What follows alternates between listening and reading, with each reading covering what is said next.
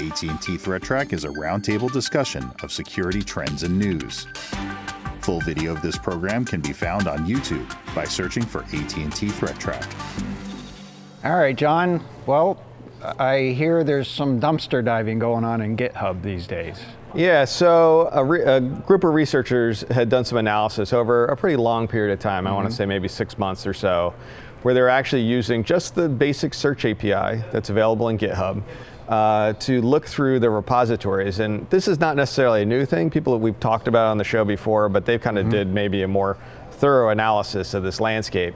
And they discovered that there were lots of people who had either private SSH keys or API keys for things like um, part of their product. So maybe their their program uses Twitter and goes to Twitter mm-hmm. to post uh, updates or uh, something on Google or even Amazon Web Services, things like that. So the private keys for those types of services were uploaded into the GitHub repo. It's very easy as a code developer when you're posting your code up there to inadvertently leave things within your code that really shouldn't be posted up there, like like credentials. So uh, long and short is there's a lot of things that were out there uh, that were vulnerable to this. So kind of just an advisory to people, you might want to make sure that this isn't the case. Mm-hmm. Uh, so tell me a little bit about like uh, you would hope that some of these things that are posted out there are actually like test keys or something like that. Did they do anything hope. to analyze that? I think they did because they're able to confirm that a lot of these keys were valid for mm. the services that they provide. Um, they also went about notifying the people who had this issue and the people were not kind of savvy enough because what they did is they said, oh, I'll just delete it from my repo. But if you're familiar with Git, it keeps a version history. Mm-hmm. So if you just go back through the version history, you'll see the key is still there. So you need to wipe it from the entire version history mm-hmm. for your repo. Also, I'll say GitHub has been kind of actively working to try to address this issue as well, to keep people from. So they're trying to do their due diligence to find you know, obvious cases of this and prevent uh, mm-hmm. people from, uh, you know, making this mistake. Well, this obviously can be pretty tricky. That you can have keys that are embedded in code or passwords or something along those lines. That you know, if folks aren't really thinking about it, they might not have it segmented off into a separate directory or something like that. And uh, isn't there a feature or something in GitHub that so you can, when you go to to basically post in the repository, that it will keep some things out? Uh, there is. So you can you can set up like a filter file. I think it's like a .git ignore file that'll tell it directories not to ever upload. Mm-hmm. So even if you try, it'll prevent it from happening. But you've got to you know have the mindfulness to set that up in the 1st mm-hmm. place um, to make sure you don't do that. And so if you have those pieces in place, you can be at least rest assured that you know those pieces that normally would have either credentials or keys in them wouldn't get committed up to up to GitHub. This is a little more complicated than some others, where you know S3 repositories being accidentally you know in um, uh, AWS, Amazon Web Services being accidentally exposed as public data where you can go in and kind of check the policies and it's pretty straightforward. This is a case where you actually kind of have to get into the meat of your code and make sure that right. you don't have things embedded in there that you really don't want getting out. Right. right. And it might be done differently in every scenario. So mm-hmm. it's not like just one, everybody look in this one place. Depending on how you laid out your code, it might be stored differently, mm-hmm. you know, so you, it's not always obvious. Right. But you said that GitHub themselves is starting to at least look through to see if they can pick up on some of this? They do have some stuff built in looking for that on some regular basis. So I'm you think sure as you're as you're actually committing your code up there, you would do that scanning as the code is being committed up so that you would stop uh, in the commit, yeah, right? I don't know that they're doing that, to be honest with you. It'd be nice to avoid it in the first place. Right. Right, exactly. Right. Let's just not put it up there at all, and then we don't have to worry about having to go back and you know, scratch it off of old. Right, right, out, out of the uh, repos history. Right. right. Yep. All right, John, we'll go home. Make sure you've checked all your code. Yeah, I don't have much up there. I, I, commit to other people's repos. I put bug fixes in, but nothing, um, nothing on my own. So. All right, good deal. As more open source projects are taking place, we really need to be careful about what actually pieces and parts of our code actually gets put out onto public repositories it's very difficult to think, get things off the internet once they're on the internet. So, Brian, you've got a story for us today talking a little bit about some new news about ransomware. Yeah, you know, it's this is an observation.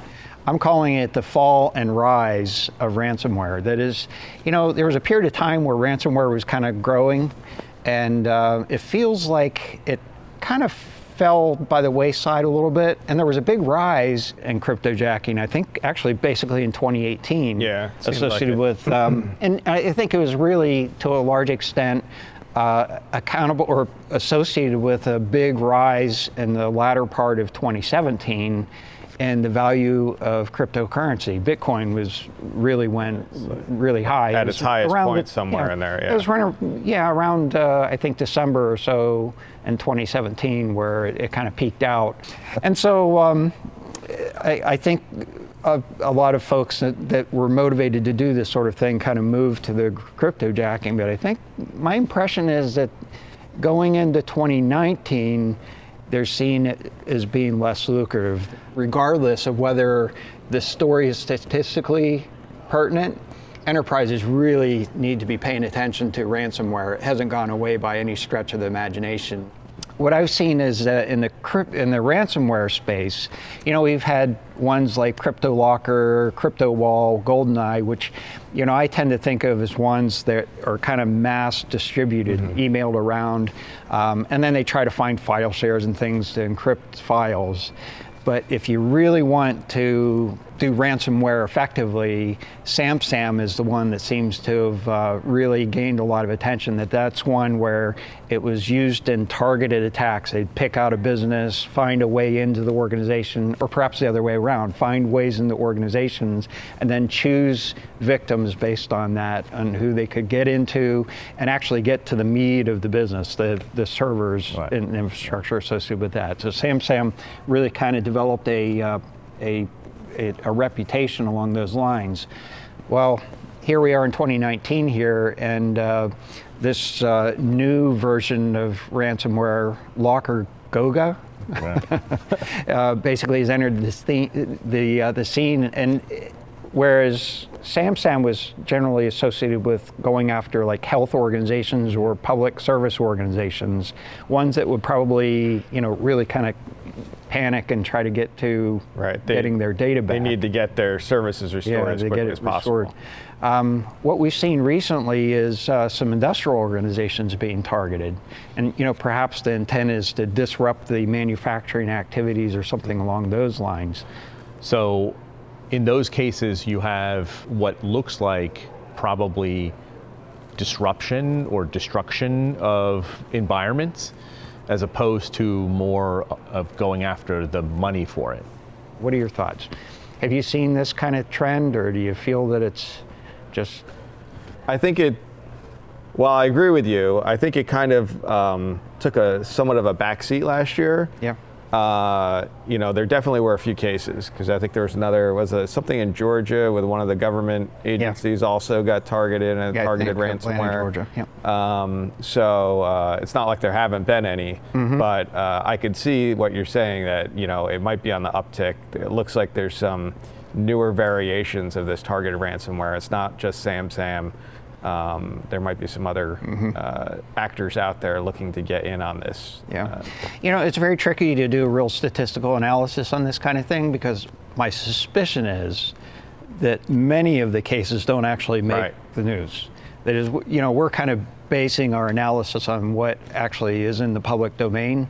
Um, and perhaps maybe uh, some of the antivirus companies or something might have information to be able to suggest that um, you know, statistically how many instances of ransomware are picked up, but yeah. um, very challenging to get good statistical measures. But um, so what I'm sharing here is sort of a feeling. We'll have to see as the year progresses if this continues along this trend or not.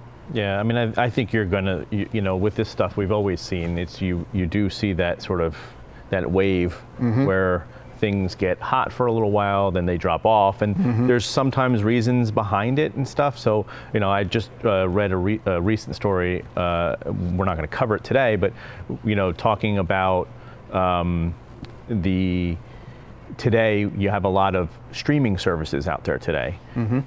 A lot of streaming services that are not the legal ones like Amazon Video and Oh, right, Netflix. right. You have a lot of these. So a lot of people are now, you know, switching to these these illegal streaming services, which means that you have less people who are actually going out and downloading files of, of like illegal movies and TV shows. So if you've got a fall off of people going off and downloading these files, you have your ransomware because a lot of a lot of times these uh, files, these um, BitTorrents or whatever. BitTorrents, and you know were seriously in, uh, infected with ransomware, right? And so if you lose that path because people are switching to live streaming, you know they're going to find a different way to go, you know, to get their to get their their clicks and their compromises. Yeah, interesting. So the uh, if you lose your infection vector, you, You, you you have to basically Right. have to pivot, pivot to something else. Yeah. There's a lot of different ransomware threats out there. So, you know, the best thing to do really is to have a good backup strategy. So, if you take frequent backups of things uh, and keep that in a safe place where they can't be impacted by the ransomware, uh, at least if your couple of machines get encrypted that have sensitive data, you can recover again. Hey Manny, I hear you're looking into uh, some activity where some bad actors are using other people's websites to store malware or something like that. Yeah, so this is kind of a, a quick story. I, you know, came across it and it seemed interesting to me. I hadn't seen anything kind of like this before.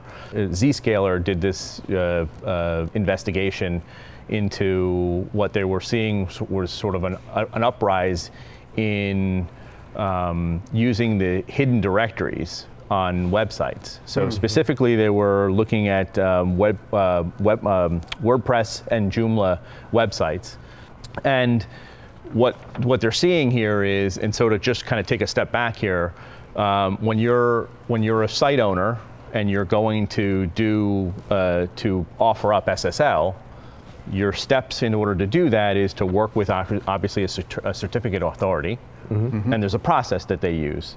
And uh, these processes use this protocol, this ACME protocol, um, and it's used by a lot of uh, um, uh, authorities like Let's Encrypt, uh, DigiCert, um, and what they do is you as a website owner have to prove ownership, right? I mean that's how you that's established. Hey, I'm the owner Just of this. Just to be fair, back in the day, they used to call me on the phone. Verisign would call and say, "Hey, do you really own this website?" And I'd say, "Yes."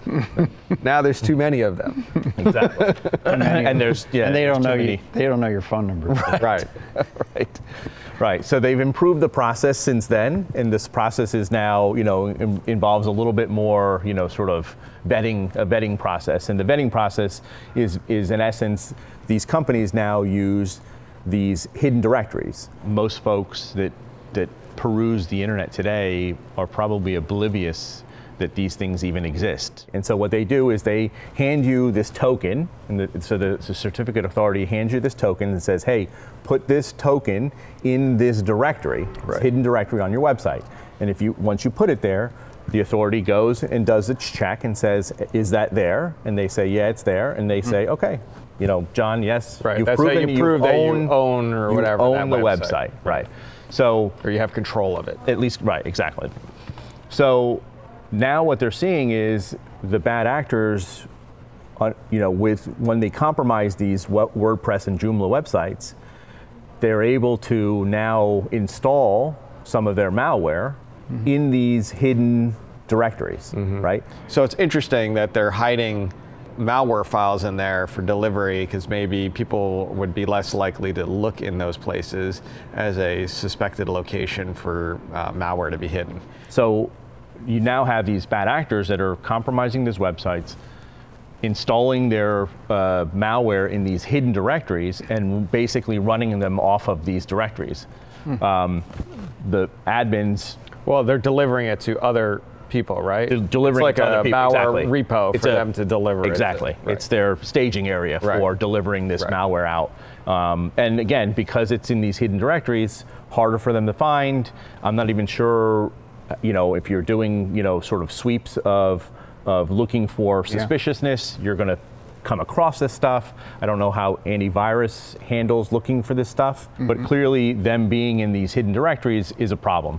There are a lot of activities scanning the internet for things that uh, don't belong there. Um, this isn't going to be all that easily discovered if you're not paying attention to where the hidden directories are. And so what they've seen so far is um, the study that they did, they were uh, launching a lot of ransomware from these things, and mm-hmm. specifically this uh, Shade and uh, uh, Troldesh ransomware. Mm. They're also using it for storage of phishing pages. Okay. So they're putting phishing pages in there, mm-hmm. coin miners, uh, and and backdoors actually into the into the server themselves. Right. They probably drop rats in there. Yep stuff yep. like that. Yeah. Yep. Well, you know, we have certainly seen cases in the past or where servers or sites have been compromised and used as drop points for yeah, all the uh, time, all kinds of especially malware. WordPress. A lot of these content management systems, they're yeah. high, high um, interest targets to these mm-hmm. bad guys yeah. um, because there's so many of them out there. All they need is a few hundred or so. Uh, vulnerable ones to use as part of their yeah. operation. Yeah, there's so many out there, and they're and unfortunately, they're not kept, kept up to date. Mm-hmm. Uh, in many cases, yeah. To install it and not mm-hmm. install it and forget it. So I think the protection here is really in sort of being cognizant of ensuring that you know what is actually being installed in these directories. For much of the life uh, cycle of a website, those directories aren't touched. So really having any kind of um, telemetry to let you know if something's changed within that directory is probably a really good thing to have. The views expressed on AT&T Threat Track are those of the participants and do not necessarily represent the views of AT&T or any other person or entity.